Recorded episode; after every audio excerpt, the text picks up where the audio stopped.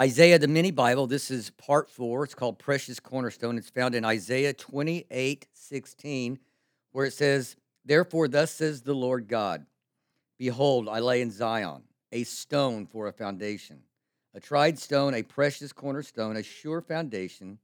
Whoever believes will not act hastily. The Assyrian nation was conquering the world at this particular time when Isaiah was writing this. And all the nations they were seeking to conquer, they would actually conquer. And Judah, just like the other nations, were in search for some kind of security, some source of peace, something that they could build upon as a hedge against this uncertainty. So Judah went to Egypt and made a, a contract, a covenant with them, this kind of mutual defense pact. And the agreement was if any of them were invaded, the other would come to their defense.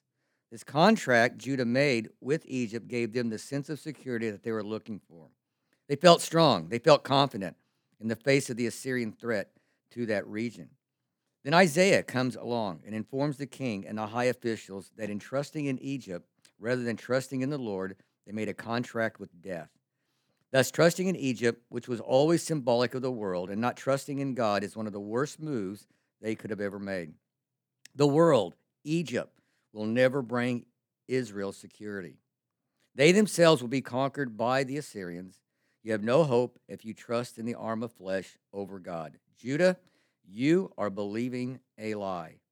Trying to find refuge in a lie, trying to find safety in a lie. Listen, a lie is easier to believe in, for it is made so tangible for us, but to believe by faith is not as tangible. It's not as easy. You can't sink your teeth into it. You know, when a person signs on with a business contract or a marriage covenant with unbelievers, with the world, understand it's a lie. For God's word declares, do not be unequally yoked with unbelievers.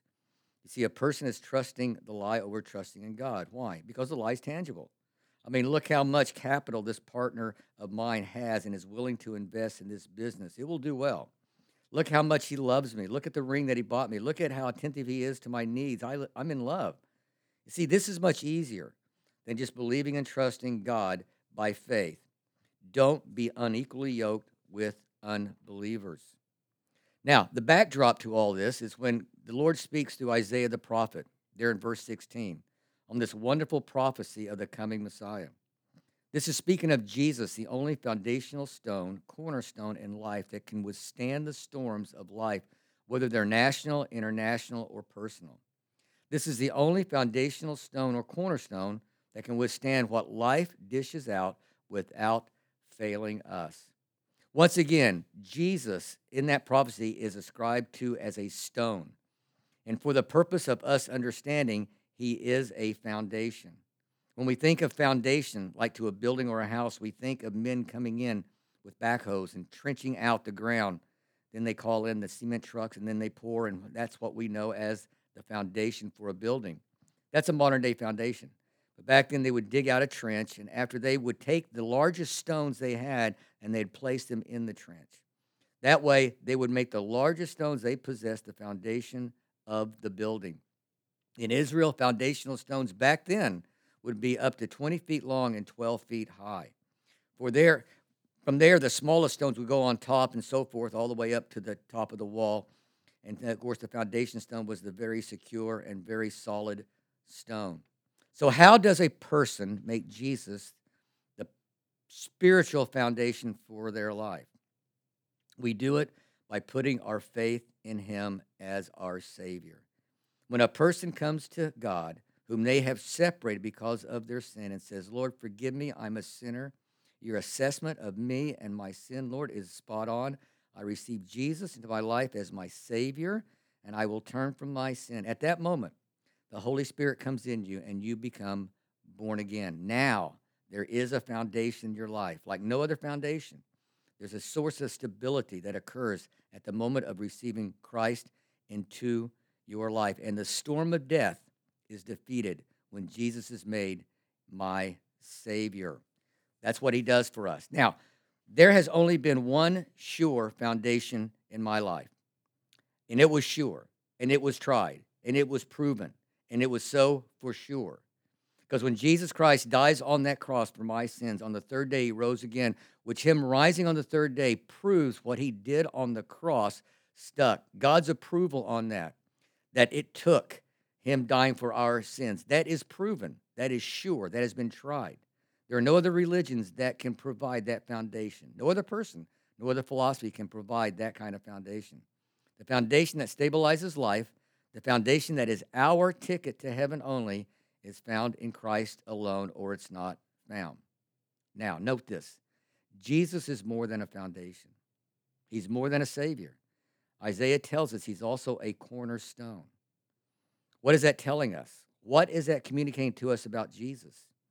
Well, in that day and time, the cornerstone was the chief foundational stone. It was the first stone laid in a foundation. As a cornerstone, there were certain things that would be true of it. Three things to be true of it. Number one, the cornerstone was by far the most important stone in the building. Number two, all of the stones would have a relationship with that cornerstone. All of the stones were built in relationship to that cornerstone. And number three, every other stone was physically measured off of the cornerstone. It was placed in alignment with the cornerstone. Isaiah was not only saying Messiah would come into the world to save us and forgive us as our foundation, but further provide us with a new model for life, a new model for living, our cor- cornerstone. And how invaluable is that for our lives? That's why he is a precious cornerstone. You cannot put a price on the best model of life that I can live. Jesus is the only one who can bring stability into our life, hold our life together, bring safety to our lives. Not only to know him as my foundation, my Savior, but also to know him as my cornerstone, my Lord. We as Christians hear all the time about Jesus being our Lord and Savior, Lord and Savior, Lord and Savior, but we never knew the full benefits and impact of doing that in our lives until we turn to Isaiah 28 16. And we get the first mention of Messiah being Savior and Lord illustrated for us in this way. Oh, to make Jesus your Savior so you can get to heaven, or to make Jesus your Lord that you can live your life off of and, and, and align yourself to.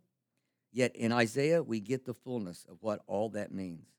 When Jesus was closing his most incredible sermon of all time, the Sermon on the Mount, in his con- conclusion, he tied all this together when he said in Matthew 7 24, Therefore, everyone who hears these words of mine and puts them into practice is like a wise man who built his house on the rock. The rain came down, the streams rose, and the winds blew and beat against the house, yet it did not fall, because its foundation was on the rock. But everyone who hears these words of mine and does not put them into practice is like a foolish man who built his house on sand. The rain came down, the, steam, the streams rose, and the winds blew and beat against the house, and it fell with a great crash. It fell with a great crash once again. Understand, this is what Jesus brings to a life, He brings to a person. When they make Him both their foundation and the cornerstone, and for that to happen, a person must not, in just words, say, He's my Lord and Savior, but they must put it into action. So to be a hearer only of His word on Sunday, but not a doer or a practicer of His word, is a foolish man who built his house on the sand. For it to be rock, you must not only be a hearer, but you must be a doer. Jesus is my foundation. He is my cornerstone, not just in word, but in action of my trust in him and my faith in him. Then Isaiah tells us at the very end of that prophecy, the very end of that verse, the results of making him our foundation and our cornerstone. He says, Whoever believes will not act hastily. Peter paraphrases it this way He says, Will not be put to shame. In other translation, like the NIV, it says, The one who relies on it will never be stricken with panic. And the New Living Translation says, Whoever believes need never be shaken. No matter what translation, basically, a person will have peace. I don't know about you, but I would rather be in Florida dealing with hurricanes than in California dealing with earthquakes. Earthquakes don't give you a warning before they come. At least hurricanes tell us that they're coming when we're watching the Weather Channel. Thus, we can be pre- prepared for them. It's always interesting to me how many people over prepare for the potential of a hurricane. Water is always seems to be the first thing everyone snatches up when the hurricane is still two to three weeks away. Then on the other end, some folks just are unprepared completely. They do not prepare for anything. So we have no way of knowing if we have overprepared for a hurricane until it comes, or if we're unprepared for a hurricane until it comes.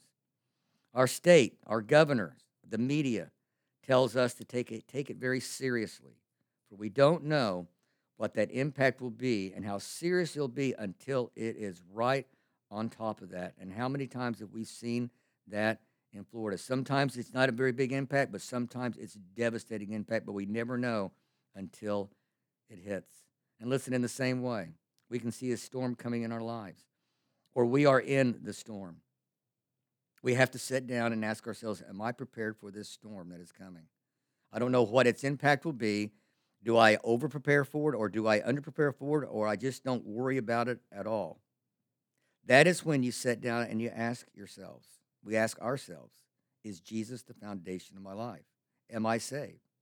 And if I can say yes to that, then I need make him my savior, my foundation. I have that. If I can't say yes to that, then I need to make him my savior and my foundation. If I can say yes to Jesus is my savior, he is my foundation, then I can check that one off. I'm good. But then I move to this question, but is he my cornerstone, my Lord? Am I living my life in obedience to him as a doer, a practicer of his word? If I am not, then I am unprepared for the storms that are going to come in life. If both of these are true, and a person can sit and say, Yes, Jesus is not only my Savior, my foundation, but He's also my Lord, my cornerstone, then you can know that you're going to be just fine. Whether it's a storm like a hurricane that you can prepare for ahead of time, or it's one like an earthquake that comes unannounced. No matter how raging the storm is, you will be fine in the storm and through the storm. That's the confidence that God wants every one of his children to have in this life. As Jesus said, the rains came down, the streams rose, and the winds blew, and it beat against that house, yet it did not fall. That's his promise. That's the certainty and the security God wants to bring into your life and my life. If you are that Christian who has made Jesus Savior and Lord, then you can be at peace in the storm. You will not fall. God know that God's security and certainty in that right now. And if you are a Christian here right now, listening to this, and Jesus is your foundation, your Savior, but He is not your Lord, your cornerstone, here's what is going to happen. Yes, you have Jesus in your life for eternity, but you don't have Him in your life for time. Then you are unprepared for the storms that will come into our life during this time. To be a hearer only will be fine for a while. You will be in church. You'll enjoy the things you hear. You'll be in agreement with most of it. You'll obey God when it's convenient and so forth. But you're unprepared for the storm that will come, guaranteed. And when you fall, Jesus says it fell with a great crash, a great devastation. People might say, well, you know, he or she has never been the same since blank happened to them. They stopped going to church. Their marriages were lost. Fellowship with believers is gone. They avoid them as much as they can. They become kind of a recluse, isolated. There's a lot of anger, there's a lot of bitterness. It's called a great fall, Jesus said, a great crash. If you make it an act of the will and be a doer, you will make it. You'll produce fruit that will last. Fruit that did not last is because the trees did not make it through the storm. But when you make it through the storm of making him your foundation, your cornerstone, your Savior, your Lord, you will produce much.